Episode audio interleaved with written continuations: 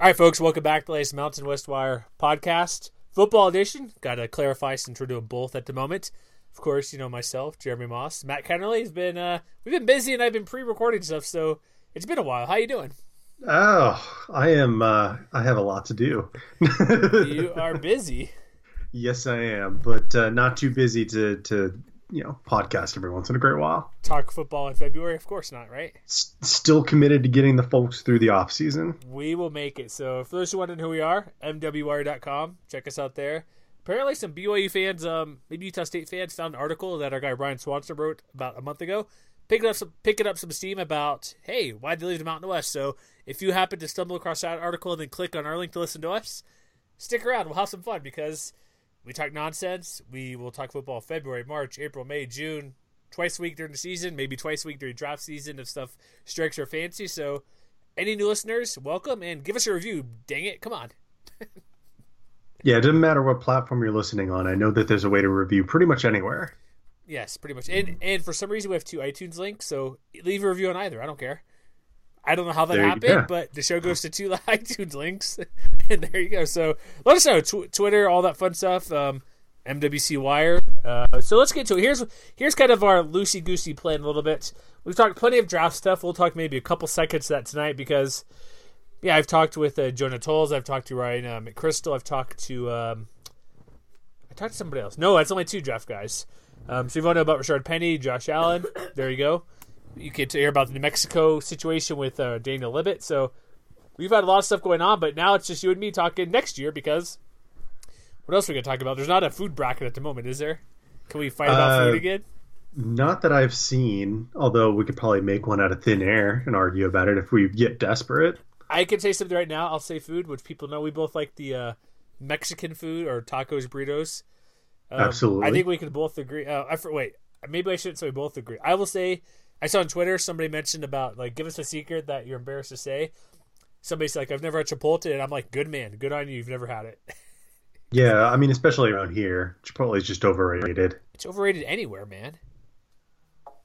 Yes. I'm just saying, it's like, like, well, I could say Taco Bell's better than that, but that might be pushing it. But I do like Taco Bell. That, that might be pushing it a little bit. I mean, I like Taco Bell, but yeah, well, it's two two different they are, beasts. They are very different. So that's all the food talk we'll get tonight. But all right, let's get to it. Let's talk um, a quick NFL draft since we started at the top. So have you um, do you ever do you, how, what's your confidence level in Mel Kiper between um, bald Mel Kiper and see what his hair thinks Mel Kiper really is with that top hat of hair he has? Well, I mean, if you were if you're referring to him doubling down most recently on Josh Allen as the number one overall pick, I don't know, man. Stats are for losers, and we have a T-shirt to prove it. well, did you uh, did you happen to note that? Um, I think it was earlier today. It was yesterday or earlier today. We're recording on Thursday evening. Mm-hmm. Brian Billick actually came out Ooh. and said that uh, you know the biggest mistake that the Ravens made when they were evaluating Wait, Kyle Boller. I was gonna say just drafted Kyle Boller in general. Well, yeah, but the biggest mistake in their evaluation was the same kind of argument that a lot of people are making for Josh Allen as, as being a high draft pick, which is, you know, blaming the supporting cast. And I mean, I think that there's maybe some, you know, there's there's some truth to that. Like, I don't want to say it's completely false because obviously it wasn't, you know, Allen was never helped by the fact that, you know, the running game in particular fell off a lot, and they had to, you know, wait half the season for their number one guy, James Price, to come back. So I think there is an element of truth to that, but at some point, you know, a quarterback has to be able to rise above his competition. And when we, you know, we've talked at length about the fact that, you know, he struggled against, shall we say, suspect defenses like Hawaii and, you know, stuff like that. So still uh, still a little skeptical of Mel's point of view there. If you want to get a good breakdown, go to that one where I talked with the Bleacher Report's Ryan McCrystal. He I put a link in there. He does a full people claimed I think it might be pinned on his Twitter account, Ryan underscore McCrystal. Um, nope, he must have changed it recently. But he did through people tried to accuse him of cherry picking um, videos. He did you've looked through that, was there at least fifty tweets minimum? Oh about, yeah. About him. So it wasn't just picking one or two things here go through, he sees like there's some people point out, well, he's injured that game. It's like, well, he's not going to know when every player, like the Air Force game, that's about throwing people chimed in who covered him. Well, that's when he's injured. But he went through enough throws. He wasn't picking just five or six from one game. He went through dozens. He pointed out good throws, bad throws. If you find his article or um, go back, like I say, if you go back to that podcast, listen to it, great. If not, I put the link in there to that Twitter feed.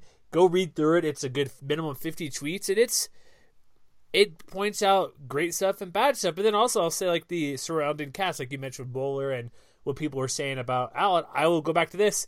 If it was supporting cast in his 2016 year, would it should have been way better because he had four NFL players on the offensive side of the ball.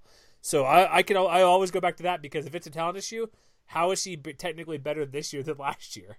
So, mm-hmm. but he has number one. But that that's a good thing. Like people say, oh, it's just talent issue. But then, did you see the beef uh, between Smart Football and some random scout today? I did not. I, I haven't really been on Twitter all day. I glanced at a little bit ago because you, Chris Brown, who I think does an amazing job and good stuff, was trying to get called out by some guy because there was a Brian Polian thing. The um, he used to be the Colts GM talking about Lamar Jackson should be wide receiver. Oh yeah, don't listen to that guy. Don't. The only reason he's a good GM and on ESPN because well he knew Peyton Manning. He made the right coin flip call picking Peyton Manning over Ryan Leaf. Or I don't even know if he made that pick, but he's on the team at that point or coaching or GMing or whatever. But there is some guy pointing out like the completion percent. Not the uh, the reason I bring up all this connecting because some guys throwing shade at Chris Brown saying you've done nothing. I've done this for thirty plus years. And one thing that was uh, mentioned about uh, his name is Greg Gabriel. So I've seen him on Twitter. With some weird takes. He's not a fan of Josh Allen because completion percentage. That's fine. But then he goes on to say like he's like you can't have it both ways because Lamar Jackson's completion percentage wasn't great. And he says, "Oh, he'll be great when he does this NFL." It's like, well, it's just kind of you can't you can't have both ways. That's my point. If you're throwing 56%, I know offenses are different in talent, but you can't say one guy's going to be great because he played in offense A compared to offense B, but their stats are nearly the same in completing the ball because I know Allen went down the field a bit more, so that could make it more difficult, but I don't know. It's just go read that little Chris Chris Brown Smart Football on Twitter. It's kind of interesting them going back and forth because he's written multiple books about it. And nearly anybody you go about talking with him, or if you ever heard him, he knows what he's talking about. And so it's like, yeah, don't listen to Brian Polian about whatever Lamar Jackson. He's he should be a good quarterback, but to Allen, it's like they both complete about fifty-seven percent of the passes, and a team will take them number one or top ten. But I don't know. It's well, that was I mean, weird. That's weird. I don't know what I'm doing uh, here. well, I mean, first of all, yes, you should go buy Chris Brown's books. If you want to be a more enlightened football fan, you have to go buy his books. Yes. But I mean, maybe we should just mention it now. I mean, I'd love to get you know an expert pair of eyes, but like as we're talking, as as I'm listening to you talk, I, I went to draftbreakdown.com, and I just feel like at a minimum, you know, if if you're skeptical of what one side or the other you know side of the argument is trying to make you know, go look at the video for yourself. You know, it's all there at Draft Breakdown. And so, like right now, I've been watching the Colorado State preview or review, and you know, on, on on one play you could see him, you know, making a 20 yard strike, like perfect, and then on the next play you can see him throwing a you know a swing pass five yards over the running back's head. So I mean, you know, there's a there's an element of truth I think to both sides of the argument, and I think that you know, I you know, I, I wish I were more well trained than, than, than I actually am. Like I don't quote unquote watch the tape like so a lot of this, who people do we, for a living. Who should we get on that does it? Because I've had a few guys who people like, oh, this guy just does it for some random website. Who I would like, to, I would love to get Doug Farrar because that's a guy who you know I believe he works for NFL 1000. I think he's over at Bleacher yes, Report. I, I actually, exactly what's repeated. I possibility may have his phone number. I'll look and see. I would love to know what his opinion is, you know, having looked at the tape, because that's a guy that I've trusted for a long time. Okay.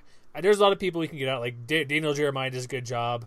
There's a few people who I could have contacts to. Who knows from when I used to do sports radio stuff. But I I might have Doug's info. But if you want him on, we'll do our best to because I want as many people as possible because it just depends. Like everybody spoke with like um, even when I spoke to Jonah Tuls, we talked mostly with Shard Penny. He thinks like Josh Allen's like a third or fourth round pick because of not necessarily um, where he'll be picked, but talent wise. But we all know quarterbacks get overreached anyway. So if your quarterback gets taken at pick number 15 to the Cardinals, they need a quarterback. That doesn't mean he's like, well, he technically is a first round pick, but it's the most important position. So that's why you'll see like Lamar Jackson moving up.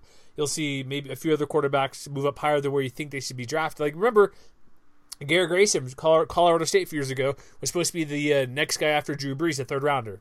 He's was he with the Bears or practice squad or something? Mm-hmm. So it's like quarterbacks get lifted up. So when the guy goes, oh, he's a third round talent, but he does clarify he'll probably be a first round pick because it's a quarterback needy league. You want the next great quarterback. So I do want to find a guy who does this all the time. Maybe one of the guys from Pro Football Focus, they look at more advanced stuff, which is different than actually watching the game. To a degree, it's just a, like we always say, a piece of the puzzle. But it's um, it's what is it? What is there to say? It's like he's going to be picked high. Like also, if it's a talent thing, how much talent's on Cleveland? Is he going to chuck it to Josh Gordon every time? That's a good question. so that's my point. Like, well, Corey, assuming Corey Coleman is healthy, yeah, him could, too. He could make something happen. I mean, let's let's. I mean, we, maybe we could leave it at this and then move on as far as Allen is concerned, and, until we inevitably talk about him again next week.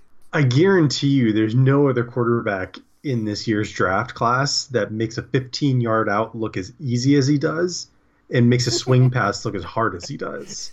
I think that says everything you have to say because I'm still watching this Colorado State review, and I'm seeing a lot of the same things. You can see the plays that make you go wow, and then you see the plays that where you just like shake your head.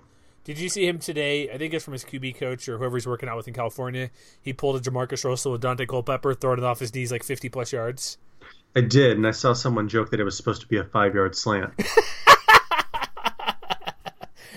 that's going to my quick post I'm going to do. It's just supposed to be this play. That that's a good one. That is a high quality Twitter joke there. But the other surprise, I guess, I guess some people aren't surprised, but let's move on to the guy apparently we hate, um, the defensive player of the year in the Mountain West Conference from last year. Well, not anymore. We we we've seen the error of our ways. yes, uh, Leighton Vander Esch in same Kiper draft, and we'll talk about other drafts, but his is I think the most recent and well known. Obviously, people know who he is. He has a pick together to um, was it the Pittsburgh Steelers? Is that correct? In the. Uh... I feel like that. I feel like if he went to Pittsburgh, he would be like every other linebacker that they draft, and he'd just be like a Pro Bowler within three years, and then just be, you know, a, a good, great linebacker for the next decade. It's like what Porter does. Who's now with the? Was he get Wade or did not Porter, but uh, yeah, was it Joey Porter, James Harrison, that type of guy? Yeah, and I mean, I don't. I, I didn't watch that much NFL football this year. I kind of wish I, I knew whether off the top of my head whether Vander Esch played the same position as Ryan Shazier, but I mean I know that Shazier's you know was very highly. Oh, okay. Actually, I went to behind the steel curtain over at SB Nation. He says, uh, you know, inside linebacker is an obvious need who will have to replace Ryan Shazier. So there you go. And Vander Esch also played. He didn't really play one. Well, I guess he did play the. I was thinking of somebody else to get two is mixed up, but he's just a guy that just makes plays and every like. Remember reading up on him coming out of like recently. Like, oh, high school, he was had to gain like 40, 50 pounds. Didn't really play until a couple years in college. He always seems to get better. And then a couple of guys like from Idaho Press saying, oh, he could be a first round pick. I've seen him second or third, but this is the. I think there's another mock draft that had him in the first round as well. So he, it'd be 28 to Pittsburgh, and yeah, it looks like um yeah replace uh, obvious rep- need for Shazier. So, I mean, if if he's like 90 percent of Bobby Kuechly, there you go he's he's a Pro Bowl caliber player in that system probably. Let me ask you this: with um, I think I think he could be a first rounder. It's all it's also team needs, so it's like it's just and linebacker too is a deep position as well. There's some people saying they're surprised he was taken that high, not because of talent, because of how great the linebacker class is expected to be for this uh, mm-hmm. this year's draft. So it's also like if you're a first rounder, sort of it not luck, but it's also need and also how good you are. And Pittsburgh has need, and he's a pretty good guy. But let me ask you this question because we have a couple other guys kind of shooting up the draft boards a bit. You got uh, Michael Gallup, CSU wideout, Rashaad mm-hmm. Penny, who like people are saying like a top five running back, maybe top three. I think uh, the guy spoke with Jonah Tuls, had him four. He's over at ndtscouting.com, so you can go read his stuff there. Bill Kiper had a conference call, put him at third. There could be a small chance, like those two guys. I've seen Gallup maybe being a first round pick. I've seen Penny getting very close. If you were to put now end of February, over under how many first round picks will it be come in um, two months? Ooh, okay. I feel like this. Is it one? Is one and a half too, too risky? You just go under. no, I, I, mean if we're talking one and a half, I would go over because I think there's going to be at least two. Okay. To me, the question is whether you know someone like Gallup or Penny is going to sneak into the back of the first round. I think that Gallup is probably a little more likely, if only because of the way that running backs have generally been drafted the last few years. Mm-hmm. You know, I think you know there's no shame in slipping to the second round and then you know becoming a rookie of the year like Kareem Hunt did. You know what I mean? Third rounder, yeah. I feel like the best bets at present are, are definitely Allen and Vander Esch. And then I would put Gallup. I mean, if it were me, I would put it at like 60 40 that he's a first round pick. Okay, because right now, here's how, because I have it up here, Kiper. It's insider, so if you don't have it, I'm giving away content for what you pay for, whatever. Saquon Barkley is a first round to the um, Giants there, who could take a quarterback as well. Then you have um, Ronald, Ronald, Ronald Jones from USC. There's two. There's, I think, what, three running backs in the first round? and about as many wide receivers. And so it also again it always goes back to who needs what team. Like Detroit needs a running back, that'd be a good fit. We mentioned a couple teams like Raiders could be a good fit for um, like Rashaad Penny, but Raiders pick was somewhat high. So you got like mm-hmm. Ronald Jones there, sorry, to Tennessee. You have who's the other guy? Uh, Derrius Guice from LSU over to, to Detroit. So a handful of running backs, handful of receivers. I could I see a decent like the Patriots could be decent fit for Penny, but probably not for a first round pick. Yeah, I mean, for the Patriots, you said. Well, I'm just saying they always use a million different running backs.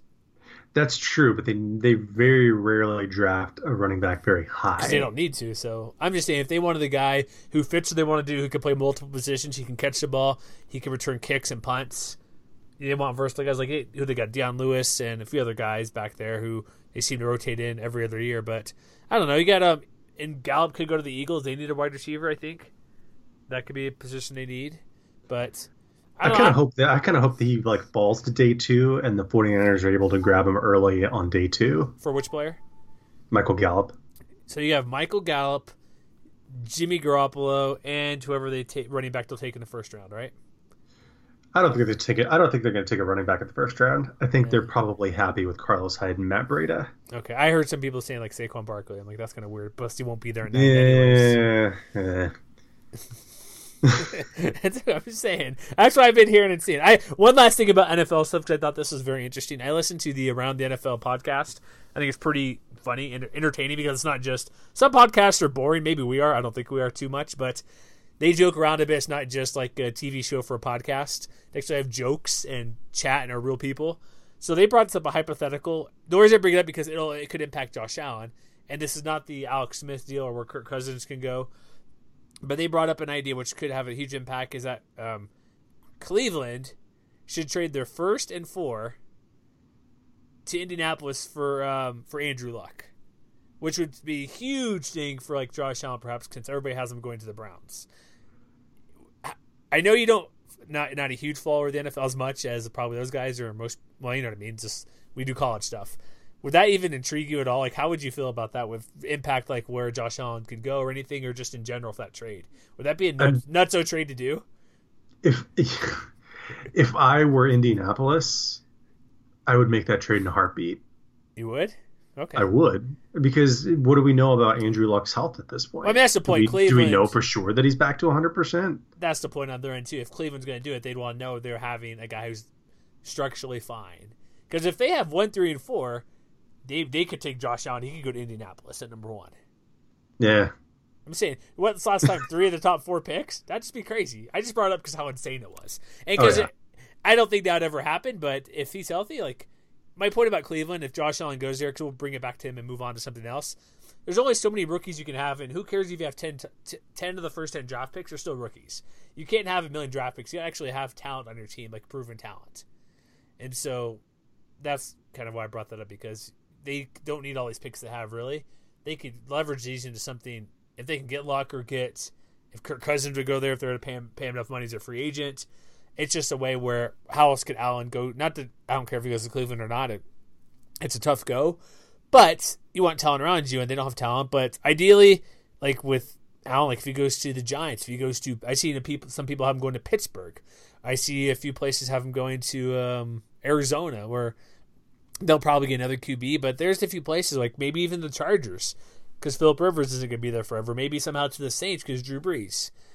I think that would be the best fit, best place for him to go, but or at least best places, I should say. Well, I guess we'll have to keep speculating for the next two months. because that's what we've got the combine coming up next week, so we can um first off we'll see his actual height and weight again, hand measurements. Because if you have big hands, you're a good quarterback. That's what I've heard.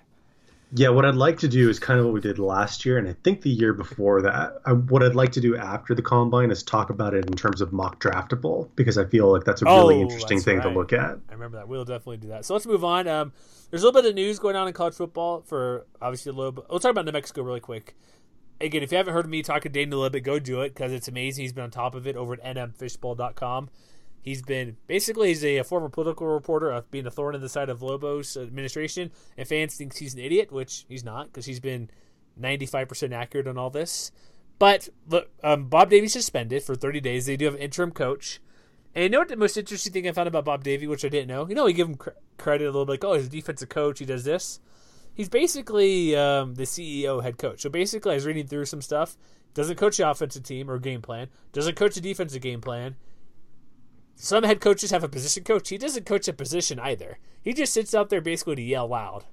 So he's basically Herm Edwards before Herm Edwards. Um, I would give Bob Davie a head up because I think Bob Davie can recruit more than Herm Edwards realizing, hey, I got to talk to the parents. I got to convince parents. Do I have to grovel to parents? What is this? That's going to be the worst decision they've ever made, Arizona State. Worst decision ever. You can prove me wrong, or is that correct? No, I mean I think it's going to be an adventure. it is. But with the Lobos, so Davie's out. They're having a new offense coming in. Um, the main thing I want to talk about, which is kind of a jokingly thing, because he can't, as we mentioned that past show, he can't really be fired for cause because of a technicality, which basically means outdated rules. Which, yeah. So if you haven't heard what he's done, he's basically alleged like um, sexual assault by players, where he said in a team meeting, report allegedly. I'll say that a million times because it's not. He hasn't said anything for tr- truth because he hasn't been interviewed. Wanted to get dirt on the girl to protect the football players. He wants to be in tr- pull a um, not to be crude, but like the Penn State thing. Well, I'll, the coach will take care of it. He will. The coach will pr- produce or not produce, but uh, take part in an investigation. Like does does Bob Davie have time to do an investigation? Does he know how to do an investigation? Well, if he, if he's not coaching, maybe he does. I guess you're right. If he's just yelling, If he's not directly overseeing a group of people, maybe he does have the time to do something like that. Good point. But it's stuff like that, like, oh, this person's not credible because she's talking smack on a Snapchat video, or you've heard of stuff like he got in a visible fight with the guy on the sideline who might have had a concussion. It's a lot of stuff where it's kind of like the Larry Eustachy thing. It's like there's this stupid guy on Twitter who's trying to get us in trouble or get me in trouble, who's dumb. Not gonna give him any credit. You know who he is if you followed me on Twitter. But basically, I to- I told this to Eli in the basketball show, and maybe you'll agree or not with me, Matt. But I've I played Division One athletics. Um, I know the difference between being yelled at just because your coach is pissed, or maybe he'll even throw a clipboard across the like on the ground, like nowhere near the direction of the player, just throw slam something down. I can get behind that, but I think with Davie and even Eustachy a little bit, it's more directive at you. That is different than just just randomly because it's for water polo. We'd sometimes go into water, we kind of chuckle, and the coach would go crazy, like just start yelling because it'd be out of the blue. It'd be like he's blah blah blah blah, and just "Eh, you guys swimming too slow. You're being lazy. It's just it's we still got an hour left to practice. That's different than me getting in your face, Matt, and saying you're a freaking loser and you're terrible. And I I think there's a difference, correct? Oh yeah. because you can yell and be an effective coach, but you can't kick basketballs toward the guys. Look at the guy at Rutgers, Bob Knight. We've seen a million different things go out, so go out like this. So that's my. I've said a million times. That's I think that's a fair opinion. You can yell and motivate without having to be intimid intimidating or directive at those type of players. That's where I think it gets crosses the line when you're in their face. Like you can even go up and tell a guy like, "Hey, what are you doing?" But you can't just go in his face and swear at him just because. I don't know. Yeah, I mean, just and, and just approaching it as like a person to person kind of exercise, like Yeah. that kind of communication is just really regressive. It's just really toxic. Yeah. And it seems to me like, yeah, maybe it's the kind of thing that works in the short term. You know, maybe maybe that does deserve a little bit of credit. I have no idea or not, but maybe it does deserve a little bit of credit for the the surge that they had in the win column the last couple of years. But I feel like that's the kind of thing where you know that kind of intensity, that kind of negativity, whatever you want to call it, it's going to burn out its welcome one way or the other. And maybe that's what we're starting to see right now. Well, there's that, and then also like I've been in workplaces like, well, yes, I'll say professional where there's like it's allegedly professional supposed to be where yelling in meetings. I had two guys who I, who I worked with at a radio station. They were not allowed to be near each other. They moved guys' offices across the building so they would not have to cross each other's paths because of how bad it was between the two of them. Mm-hmm. And, and, part of it's like again, if your if your motivational tactic is to get mad, that could work sometime. But if you do it all the time, who cares? Like who's gonna listen to you? If your go to is yelling in somebody's face, you're just gonna tune them out, like you said. Nobody's gonna pay attention. So Davie just seemed like, but you gotta give him credit too. Like he stood up for the guys who during the national anthem got played at halftime. The guys who who kneeled didn't do what you typical most people could typically do. Typically do. That's fine. He actually got some guy in the area took away his courtesy car because he wanted he wanted to kick those guys off the team who kneeled during the anthem. So he does uh-huh. do a few good things, but it just seems like you gotta know when to play that card, and you can't just. I think with Davie it's worse because he's actually had to change stories and injured a player broke the guy's or Davie broke his hand, got in a fight, or covering up alleged rape or sexual assault. And the only reason he got dropped because the girl left town and left school. That's the only reason that case got dropped from the reports. So, but do you think he'll be the coach next year in September? Because I talked to Daniel, he thinks at minimum he'll be the coach through the first month of next year. I mean, I tend to be a little bit pessimistic about those kinds of things. So if you ask me now, I would probably say no. That's what I thought because too. I, I feel like it's the kind of thing where you know, if some of the allegations turn into something more significant than just allegations, you know, to me at a certain point, there's the the temptation to just kind of rip it off like a band aid and just move on to the to the next head coach or something like that. So, you know, while obviously there's a lot of moving parts to this entire story, I do kind of think that in the long run, you know, I would I with these kinds of things, I tend to take a pretty dim view. So I do think there will be a new head coach. I think the reason there might not be because the money, because they're bleeding money. They've had issues with just money in general because they're any mountain of school essentially where they're not getting the pay equal to even like not even but like even BYU gets about ten million a year. They're getting like maybe two. And so if you get a fire coach, you're already having to have money forgiven from the university to athletic program. You're gonna be able to pay Bob Davie three million bucks just to go away. And sometimes you gotta think what's the like the cost benefit. Like like sometimes you just gotta cut your losses, but also kind of a joke I made they uh, are going to make here as I blow it. They're scheduling Texas A&M again. One point six million dollars, school record. Use that toward the buyout. Is that why they signed that game? well, okay, so I, I wanted to look this up, and and someone out there can correct me if I'm wrong, but I guess the buyout is about a three quarters of a million dollars. I thought it was more than that. Well, I'm. I don't. maybe I'm thinking look too far into this. Maybe I'm mixing I'm it up with of, uh, Stacey's thing. Maybe I'm mixing those two up. Well, I don't. I have no idea how credible this site is, HKM.com, but it does say that the buyout clause requires a 30 day notice and up to seven hundred and sixty thousand dollars, depending upon the year of resignation. So well, could um, make of that what you will. Suspension be start of that? Okay, here we go. I went to USA Today. They have as of 12 117, so this is the most recent. Mm-hmm. They have for Bob Davie, come on, 1.75, 1.72 as of 12 1. That's a lot. So I'm not far off if they get that money from Texas A&M buyout, but um, for them, for a program that needs money and like his salary right now is only that. I guess that means I guess he has two years left on his deal because the salary is about eight twenty two mm-hmm. base, so it's basically two years, probably three years left because typically you don't get the full amount once you get to that back end. But I don't know if he'll be there because it's just unacceptable to do stuff like that. It's like again yelling, being aggressive, and tell him like getting in players' face do stuff. But he doesn't coach. Like honestly, the reason they've been good is Bob the um when they had the guy from what Bob ah, shoot DeBesse. Mm-hmm. It was his offense. That's the reason they were good. You know what I mean? Like that unique offense, nobody ran in the country by a long shot, and that's part of the reason they're successful. Yeah, and I mean, and when you look at exactly what kind of experience they're bringing back this year, and this is you know an allusion to something we've talked about in one of the, our prior podcasts as far as returning production. You know, at least by some of the measures used by Bill Connolly over at SB Nation, their returning production ranks in the triple digits. So it's not as though you know, just you know, you know, biting the bullet and letting him go is going to be a huge deal because if you can bring in a guy who can, you know, maybe they bought him out in, in 2018, but if they can put together one or two decent recruiting classes going forward, you know the the production they have coming back from last year, you know, isn't necessarily a Bob Davie team anymore. It's not there's not a lot of veterans or anything like that. There are some key players that are returning, but I think on the whole, it's a young team that maybe could benefit from a from a regime change. It could because like the running game took a step back this past year. The, It's still good, but just not overly amazing like it has been the past couple years. But so maybe, and they have a new, they have a new quarterback, uh, sort of a new quarterback, as we mentioned. But that could be a thing to go. But like if they get rid of Davie, are they just gonna have to promote within because they're not gonna find a new coach now? It's not like they're gonna pull Illinois and get Lovie Smith or something.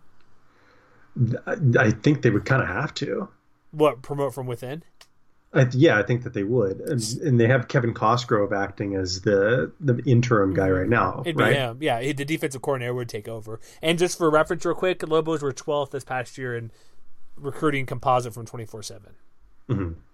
And I mean, I think that that would probably be the way to go if they do decide to do that, because you know he's the guy who's been on the staff for several years now, and you know he's the guy who's been around the coaching ranks for quite a while. So even if it's not you know the ideal kind of transition, I think it is something that would work out for both sides, at least in the in the interim.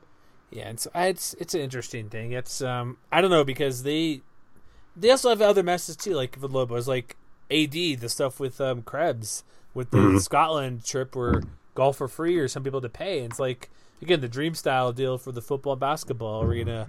There's a lot of mess going on. There's some things about I guess the former president's trying to get some job at UCF, and they some I forget exactly what it was. I just just brought on my mind after thinking of a few tweets I saw information about what's probably not good to work in Mexico, and we've seen them needing money from the university, and so I don't know. We'll see how it works out, but um, I guess let's go ahead. Let's uh, let me mark it here. We'll take a quick timeout because please listen to the next sixty seconds because you'll be our best friends. All right, let's get to uh, kind of early previews. Do we like advanced stats numbers because we're those type of people? Well, I can't speak for anybody else, but I like the advanced numbers. So do I. So here's what we're going to do the rest of the show. Off season, well, some fun stuff. We'll do our March shredness. I guess we got to do that next week, right? Or this week. In, the, in case anybody's wondering, yeah, the, the tournament starts on March 1st, so we're going to have to figure out time to do that next week. Today's the 23rd, right? It's the 22nd. We'll figure something out. We when, bring... when we're recording, it's the 22nd. Yeah, we will.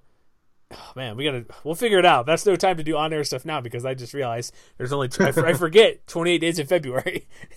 like February comes at you fast. It does. We'll we'll figure it out, but we'll talk about more Shrednist. I'll take out the show, but we'll look ahead. We're gonna look at ESPN's FPI and um, SB Nation. Bill Connolly, who's already doing his countdown to 130. So if you're a Boise fan, go check out the Troy preview because he's a machine. I don't think he's human, but we'll see. I never had him tested for or pricked his blood, so I don't know if it's true or not to see if the machine bleeds. But all right, so what do you what what numbers do you like better, FPI or um, S and P plus? Do you have a preference?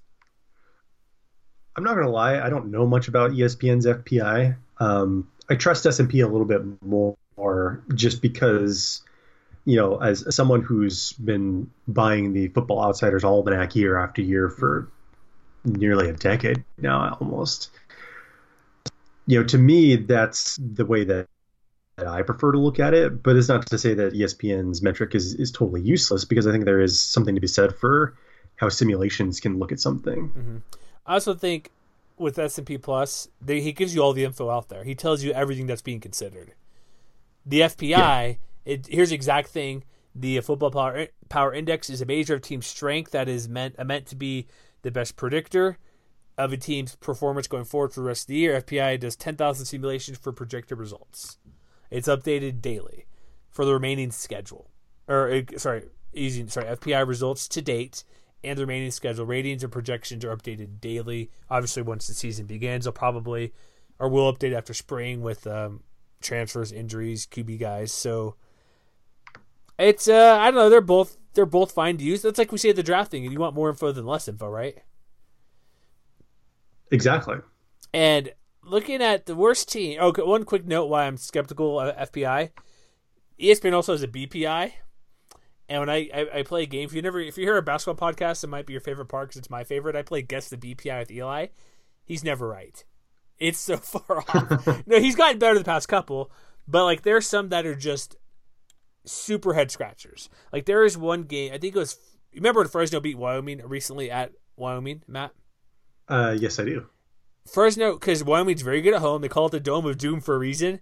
Eli's like, ah, as when Wyoming was not before the recent struggles, but they were playing quite well after they beat, I think Nevada and were, I think yeah, I think it's directly after the Nevada game. So they were beating a ranked team, doing extremely well. And so Eli's like 80% Wyoming. Somehow Fresno was like a 68% favorite on the road against Wyoming to one. So they know something, but but the numbers are weird. So that's why I always give a second. I give a second eyeball or a second look at the FPI. So does it surprise you San Jose State's last in the FPI. Is that any shock to you whatsoever? I am shocked. You mean you're not no, shocked face? I'm not shocked. But you know what's even more shocking? They're not the lowest. S and P Plus does not have San Jose State at the bottom. Yeah, they do. No, they don't. Hawaii. No, Hawaii's right above them. No, Hawaii's below. Hawaii's one fourteen in S and P Plus. Wait a minute, that's not right. I got the link from you, so you better have the right one. Yes. Oh wait, never mind. Wait, no, that's not right. Yes. it was because I'm looking at it in San Jose State's 129th. They're like next to last in the entire. Are you looking at returning production?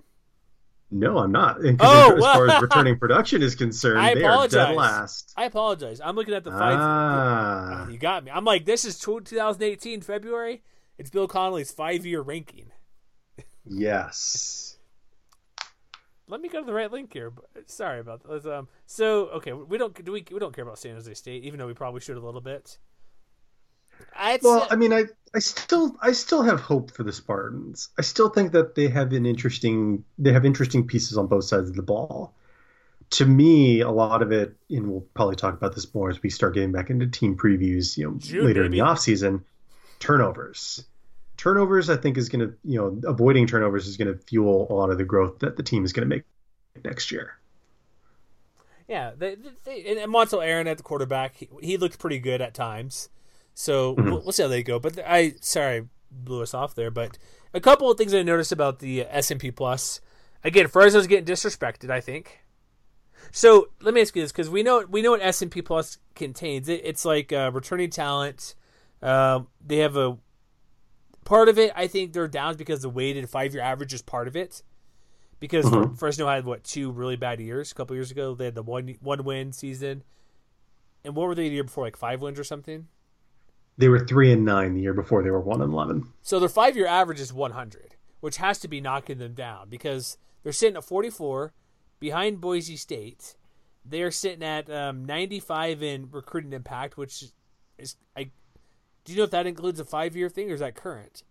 Because they've been recruiting reasonably Okay, well. so so if you don't have the article in front of you, um, the recruit I think it's 2016, 2017. Okay. Or it's 2017, 2018. I forget which one. That makes up about 25%. But I thought they did good And then in, in returning first production- year, right? Wasn't it his first year recruiting when? Well, I think they ended up ranking third or fourth in the conference the first year. okay. And then this with this most recent class, I think they ended up fifth. So it's it's good, but it's not great, if that makes sense. Okay. But and that makes up about a quarter of the projection. And then the, the lion's share actually comes down to returning production. You know that is the, the area where you know Fresno State really shines relative to the other two because you know as we talked about in the prior podcast they're in the top 20 in that regard. That counts for about half of S&P plus. And then the last share like you said goes down to weighted 5 years. And that is basically the you know the 5 years from what 2017 16 15 14 13 So it does not include that the 11 year, 12 year win or 12 win year Derek Carr anymore. um if it's 2013 wait no 17 16 15 14 13 so it would Oh, okay. Because we talked about on Twitter. You upset a little bit. We brought up David Fales. well yeah that's because I st- i'm still not over that game You shouldn't be. You should not be. i'm not i'm not but but that so that when they talk about recent history, they're talking about 2013 to 17. Mm-hmm. So with a team like Fresno State, for instance, you know you have the peak of 2013, but then you know it's basically four years of diminishing returns before the turnaround last year. So I think that you know that little bit of a boomerang effect hasn't quite caught up with the rankings. So while they you know they rank 100th in that regard, that might be dragging the overall ranking down a little bit. But even so, they're they're 44th overall in S&P Plus, which I don't think is too much of an insult because when you look at the the number of group of 5 teams that are ahead of them, Boise State's at the top. That's really no surprise. Well, Central Florida um, actually, 17. Yeah, you well, I mean as far as Mountain West Oh, teams, gotcha. Okay. Gotcha. Yes. Boise State's right there at 26. That's not a surprise. They deserve to be there. Mm-hmm. You know, and then Central Florida's up there. Uh, and then I think the only other team, or actually, there's two other teams. There's Florida Atlantic, which is just outside the top 30, and then there's Memphis, which is two spots ahead of the Bulldogs. So when you're talking about you know a top 40 team, you can reframe it to be like this is a top five group of five team, and I think that that sounds about right. And that's why we said like last week you or last time we recorded you and me together, we're talking early 20 top 25 like you think Aztecs, Fresno, and Boise could be all ranked preseason or at some point, or no preseason? I do. Preseason, you said correct? I do think that there's a possibility. Yes. And so the schedule hasn't come out yet because the Mountain West is weird. Um, we'll talk about one quirk of the schedule at the end of the show, but that's supposed to be released sometime in March. I think typically it's been April, but it seems like Conference USA and Sunbelt everybody's been moving up the schedule release. The Mountain West seems like to be well behind. But we know who's playing, and we know Fresno's going to Boise. We know Saint, who's playing who. Boise's playing San Diego State and the Blue Turf, I believe. Yeah, you got uh, who's Fresno's cross games? Is it uh, Utah State and Air Force? No, they're um, same as last year. Uh, away against Boise. Home oh yeah, Boise. Wyoming. I just said Boise. Never mind. Jeez. Um, yeah. So okay, let me ask you this because we'll get to F- F- FPI, but who would you say is the most underrated team in F- S&P Plus? So now I got to think about this for a minute because I got my I feel like right now. A, I got it right. I feel like there's I feel like there's a compelling argument to say that maybe San Diego State's a little bit underrated. Like they are losing some significant pieces, which could make or break the team. You know, the the Union Tribune recently noted that you know one of the big things they'll have to work out in the spring is replacing two people in their secondary, and that's easier said than done. They did it once, but to do it again is you know a whole other feat. Yeah, but they get a freshman All American stepping in again. Come on.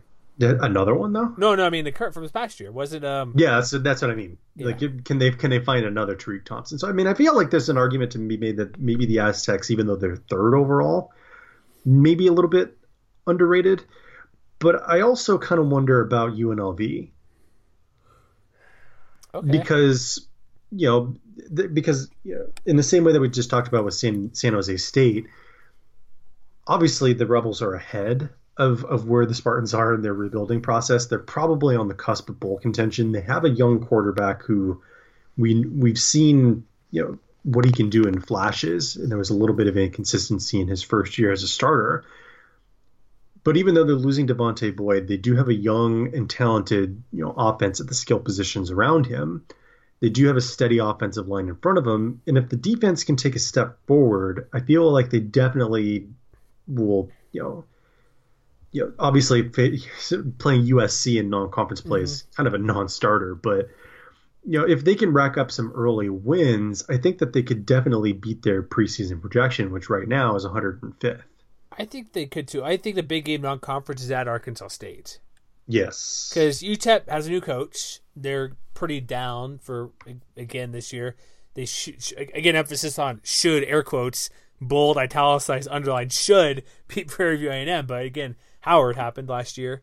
But I think at Arkansas State they're what top three Sun Belt team probably. They've been pretty good. Um, remember Bryan Harsin there, Hugh Freeze, all these guys were winning conference titles there at Arkansas State and Sun Belt. So they're still a team that can do something. So my team, it's going to be here's my bandwagon team. My underdog team's Nevada. I'm doing. I'm all in on Nevada being the underdog team. Remember, right. I picked them to pick be the non Aztec Bulldog West Division stupid upset pick uh, contender. This is true. And all you gotta do, I guess it's not easier said than done, but get that defense a bit better. But man, just let the offense rip it. Find a decent running game. They have a Tu Viatal's was it younger brother or cousin or something come into the team as a running back, or Tuatal? Yeah. Is it Tuatal? Uh, Toa Tua, I believe. Toa Tua, sorry, backwards. But uh, that's my team because at the end of the year, like we talked about it last week, last time we did our early preview stuff, a different angle on it. They put up points, they put scares in all these teams. I'm saying Nevada is going to be vastly underrated. I think a lot of it is going to depend on how well they start the season because you know, we, we saw the defense make a little bit of progress, but I think that it's fair to say that that's the big question going into spring ball is can the defense continue to progress in their first year in the 335? But, you know, if you want to look at opponents, S&P Plus, for instance, you know, beating Oregon is going to be a really tall task. Oregon you know, State, actually. Oregon State. Oh, is it is it Oregon State? At home, Oregon State. Oh, I was looking very at 20, winnable. I was looking at 2019. Oh, Excuse me. hey, Four zero. Oh, I'm calling it four zero oh non-league play. They're gonna be. They're four zero. Oh. So you think they're gonna beat Toledo? They don't have Logan Woodside anymore. They still have a very good team. They're top fifty as just, far as S and P. I would not. I would not be surprised. Let me put it that way. I mean, I think that there's definitely a couple of coin flips because I think that the the offense has a chance to be really potent. But you know, Vanderbilt, for instance, you know they they don't blow anybody away with what they do in the SEC, but they did have a pretty good defense last year, which I think would be, I think when all is said and done, it'll probably end up making for a really interesting matchup of contrasted styles. But yeah, you're you're definitely right. They're going to have to win one of those two games on the road, either Vanderbilt or Toledo, to really you know build some momentum and beat that ranking. Yeah, I just I would like I could those are swing games. Toledo not because of the road games, but they're still good teams. But yeah, I think the two and two is reasonable. But I honestly, I'm not just saying this just to butter up Wolfpack fans, but I don't like the way their offense played. Why can't they? Before, if their defense is just, it's like we said with New Mexico a couple years ago, or maybe even last year. If the defense can be just okay, their offense can do the rest. Is there a team that, or do you have one more thing to add on that? Well, and, let's not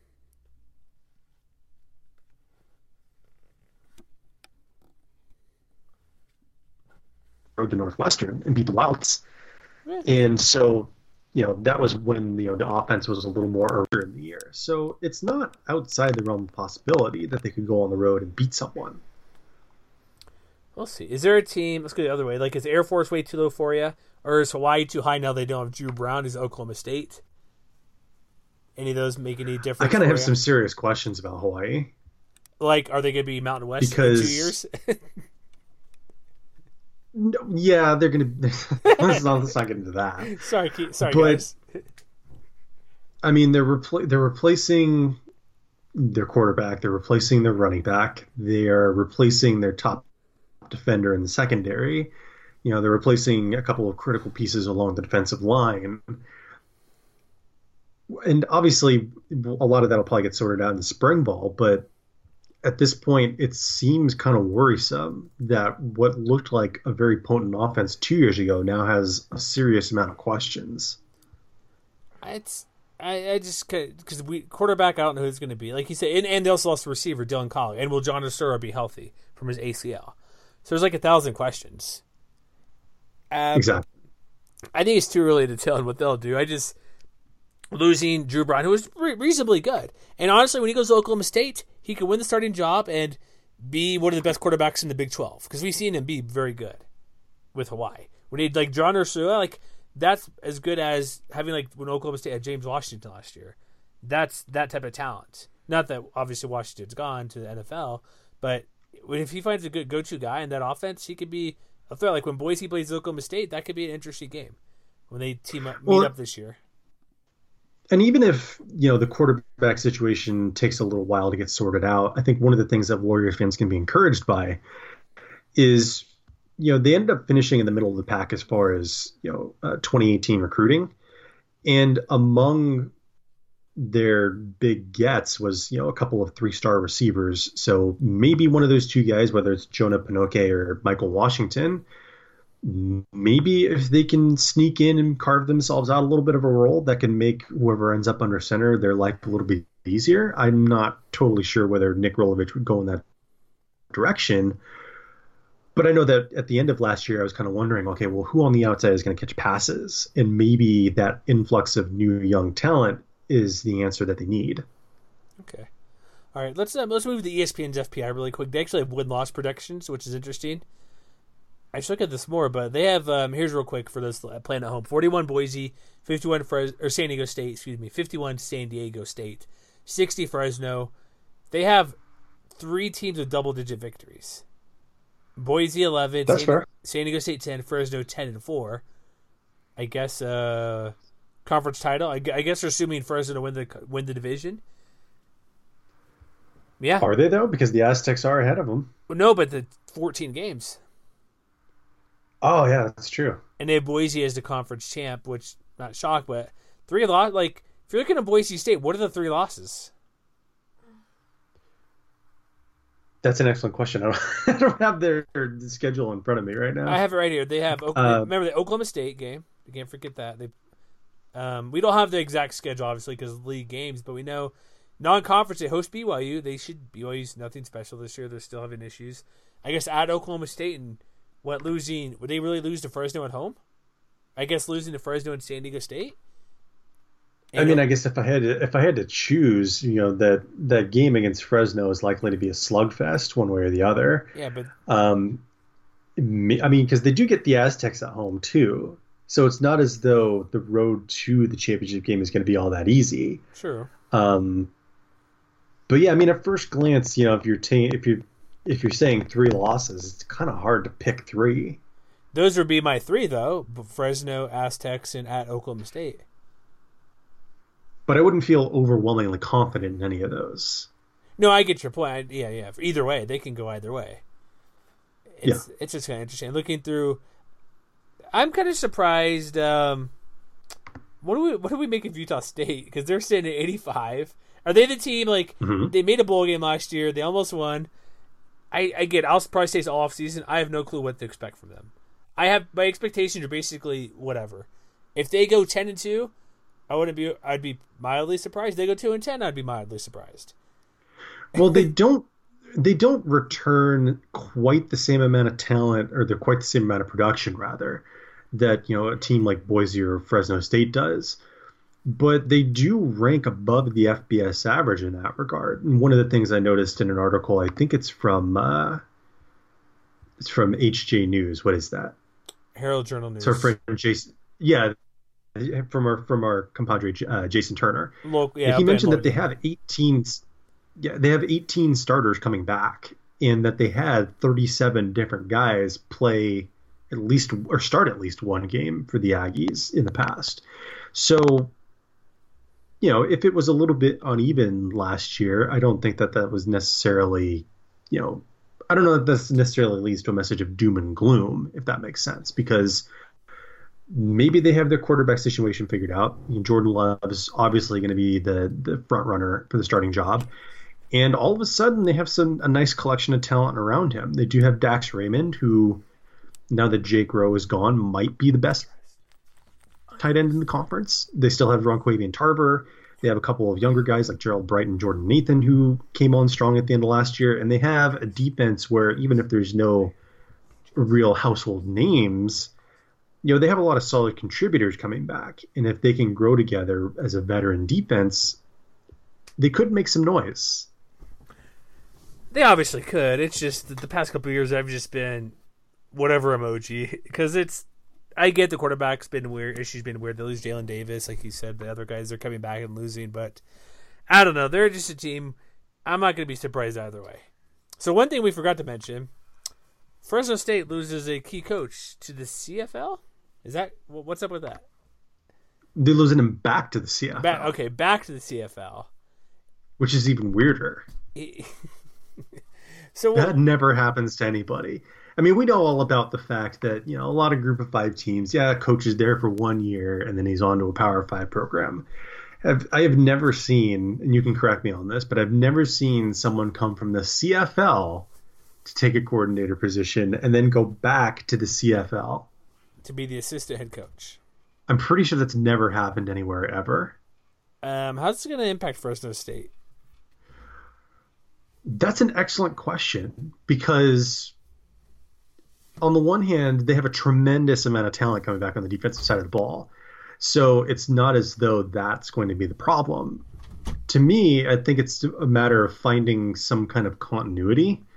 Um, because obviously making the switch to the 4-3 worked wonders for the talent that they had on hand and i think that they're probably going to want to find someone who can run that similar kind of of defense and you know some of the names i've been seeing so far are kind of the names that you'd expect if you're a fresno state guy. Um, you know jd williams is one guy. Um, tim skipper is another guy. Corey hall who was most recently oregon state. All former fresno state guys as you as you might suspect. But you know, Tedford went a little bit outside of the box in to bring Steinauer in, so it'll be interesting to see if he makes use of one of his kind of, you know, not necessarily a Valley connections, but one of the connections that he's made elsewhere, whether it was at Washington or or Cal or up in Canada or. Well, he already had a he already had a guy from Canada. That was Orlando. Orlando. Well, maybe maybe he knows another guy in Canada. maybe Orlando Steinauer. Yeah, he's a. it's just weird. Like assistant coach, like is he really getting more pay? Is it pay issue? Is it I don't know. What's it's weird. Well, one thing I I came across, um, and I'm, I closed the tab for whatever reason, but the interesting website called Three Down Nation. okay, good find. which, uh, which I, I, assume is all about the CFL. But one of the things that they mentioned was the fact that you know the guy who's up there now, June Jones. June Jones and and it's funny because um, when I was when I saw the news earlier, um, I was I exclaimed a little bit of surprise, and then someone replied, "June Jones loves to screw Fresno State," and I wish I had thought of that before someone else had, but but you know June Jones I think is in his mid 60s, and you know Steinauer is still relatively young he's 44 years old. And what the article, and I'll, I'll just throw it out there, it's from someone named Drew Edwards. You know, his family's still up there. You know, his family grew up there. Um, he's not the defensive coordinator anymore. Apparently, Jerry Glanville is the defensive coordinator Jerry, Hamilton. Jerry Glanville? Jeez, who are these guys they bring into Canada? Or that, or that he will be the defensive coordinator up there. But, huh. but Steinauer is not the defensive coordinator the way that he was before. He's the assistant head coach. So maybe it is the, a situation where he's the heir apparent to take over up there. It's a place that he likes. It's a place that he's comfortable in. It's a place that his family likes. So it's really hard to kind of fault him for that. Here's a quick um, speculation. I've, I found the article from this a commenter. Should I give him a shout out? Quint is their name on the comment board, board over there. The, um, because um, his salary at Fresno was about about three ten so there's speculation salary mm-hmm. will be on par with the CFL head coach, which is just above 400k. I assume that's American. I don't know. It's a Canadian website, so we'll see. But yeah, mm-hmm. whatever, whatever. But a hundred thousand increase and guaranteed be next head coach for the Ticats. And yeah. it mentioned something to do with his family, and so you mentioned that. So it's maybe it's just a family thing, and it's a good job. You would be head coach if you're making half a million almost a year to be a CFL head coach. Why not? I think what dismayed me the most is the fact that like every single Ty, Cats fan who was responding to the announcement, mm-hmm. overwhelmingly stoked. And so I was like, oh man. well, I don't know. It's like, whoa, look at CFL Go. Actually lured somebody away from a Division One program back to Canada. Interesting. Okay, these are these are nice comments. I like these. Maybe I'll check out their mm-hmm. site more often. Did you notice the CFL has a negotiation list? Did you see that float, I, floating on Twitter the other no day? no idea what that is. Somebody from maybe it was uh, guys from ESPN 99 in Boise. I think it was tweeted out because I guess each team can negotiate have 10 players on a negotiation list, and one included Brett Rypien. Which yeah. Like, and one actually also included. There's like four Mountain West players. The other one I saw Brian Hill, who I think is on the practice squad with the Bengals. So they got drafted by the Falcons. It's just weird. Like, okay, negotiation list. What does that mean? I guess it's the Americans you can have. I don't know because I know there's a limit of U.S. players. Like if you go to any foreign league, you can only have a couple American or non-foreign players or something. Mm. But I don't know. That's a so you, you just think they're going to promote from within? Does that seem most likely? That, that's a. I mean, I'm not totally sure. You know, like I said, a lot of the names have been bandied about are former Fresno State guys. I'm not sure who they would promote from within off the top of my head. We'll see, because he could also get that tenth head assistant coach. So, and also, who would they get unless they lure somebody from a position coach or something. But it's a uh, it's just well, odd timing they, too. Odd like timing. I said, they mentioned Tim Skipper. Maybe they give Tim Skipper the Zach Hill treatment. Is DeRuyter available? He's over at Cal, right? Can he come back up north or down south? I, I think he's probably a little too expensive and a little too not well liked. You can say hated. It's okay. He's not well liked. Okay, okay. I'll let you leave it well liked. Uh, I think we're good. We've gone an hour. I don't think there's anything else we should mention. Oh, one thing we should mention super quick. Um, how do you feel about Week Zero conference football, Matt? Pro. It means more football sooner. Hawaii uh, well, reportedly by uh, the Hawaii Star advertiser, Hawaii's moving a game to face CSU on the mainland August 25th to give Hawaii a bye week. Similar to what CSU did last year, so they didn't have to play 13 and 13, and they moved the Oregon State game up a couple weeks. So why not? It's, it's, I, yeah, I, I believe I am totally ready. That gives an extra game of week zero because you have Wyoming playing as well. I think it gives us. I, I bet there could be one or two more that switch maybe because that seemed to happen late. Like there's those international games but there's at least I think three or four games at the moment. So more football and more eyeballs and a league, game. That's got to be something, right? That's got to be uh, a few more eyeballs to pay attention to Fort Collins. Well, how do you think Hawaii feels that they don't have to travel halfway around the world to open a season anymore? I don't know. Australia's a pretty good place to go to, but I guess you're in Hawaii, so what's the deal, right? Exactly. You're already there. And one thing I noted, like some people, I think it's underdog dynasty guys over there, like, hey, Navy travels X amount of miles. I'm like, well, if you take away that Hawaii road trip, it's not as impressive as you make it seem, but it's still a lot of miles. Because they, I kind of wonder when the last time Hawaii didn't lead the FBS in miles traveled. I probably can answer it for you. There was some game BYU at one point. Yes, I'll bring BYU into the discussion. They played a game in Japan, and I, uh, and I think it was not there because there's been a few Jap- Japanese games. Maybe that's something we should look into. Uh, that may take a while. I don't know how we do that, but that'd take a long time. But there's been a few college football games in Japan, so I'm betting. I think uh, I'm gonna look it up real quick. I think they played in the 80s, but I'm betting include one of those teams who played in Japan. That would probably make the most sense, right? That's a non-West Coast yeah. team. Gotcha. So maybe we'll look into that a little bit later. But I think it's a good place to end to end when we're talking Japanese football. Unless you have any uh, any last second things to add? Are we good? I think we're good to go. Hold on, wait, wait. Did you know? I, am going to go down the rabbit hole for a minute here, just with us as we finish the show out here. The very first international college football game, Harvard versus McGill, played in uh, Canada, 1874. I did not know that. Montreal, Canada. Let's see. There's, they got the Cuba games. Um, that could be something. Tulane went to Cuba. Mississippi A&M went to Havana as well in 1912, before the embargo, I believe. Um, trying to see Canada, Canada. A lot of Cuba games. Ole Miss went to Cuba. That's not too far though, really. Uh, Villanova to Cuba. That's a decent travel. Let's see. Hold on. Where's Japan? Wait. Whoa. Whoa. Hold on. Oh dang! It's like a D two school. There's a game in West Berlin, Germany. Interesting. And technically West Germany, not even Germany. You have game. It's all Texas A and I, whoever yep. that is. Texas A and I and Henderson State. Uh, this is very interesting. They played. This needs to be some sort of something needs to be done about this. June 1st, 1976, June 5th, 1976, June 12th, 1976, two other games in 1976 in June. Texas A&I played Henderson State five times, West Berlin, Vienna, uh, Mannheim, Nuremberg, and Paris. Just FYI, Texas A&I is now known as Texas A&M Kingsville. Oh, I know exactly where that is. That's the NAIA school because I just Google searched Texas A and I, and that's what came up. So there you go. I'm gonna okay. I think the, the, Javelinas. I wonder if they were known as the Javelinas back then. That would have been wild. Did you know Utah? This is fun. Utah State, Idaho State played in Japan. That's fascinating. Okay, I, I we got to get Ryan to write an article about that. We need to talk to Ryan Swanson. Okay, here's here's the BYU UNLV. this is this is insane. Okay, I think I have an answer for us here. Who probably traveled the most? we had there's an Army Montana game in Japan. What the heck is up in Japan in the eighties? So I think I found our, our contenders. Temple okay. and Boston College played in Tokyo. Mm. Miami of Florida played Notre Dame in Tokyo. Okay. So I can see that I need that 1979 Miami football team could have some serious travel. Independent Miami right. team, not Big East Miami.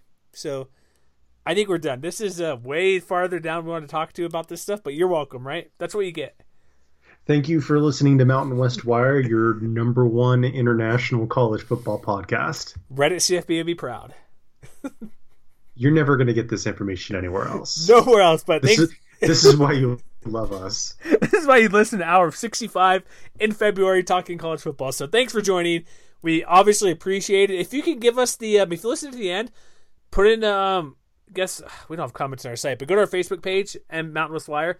Give us a comment of your favorite um, game we mentioned internationally. If you listen to the end, that'd be interesting to see who actually did not abandon the podcast at hour 42 or something, or minute 42. But that's it for us. MWWire.com is our website.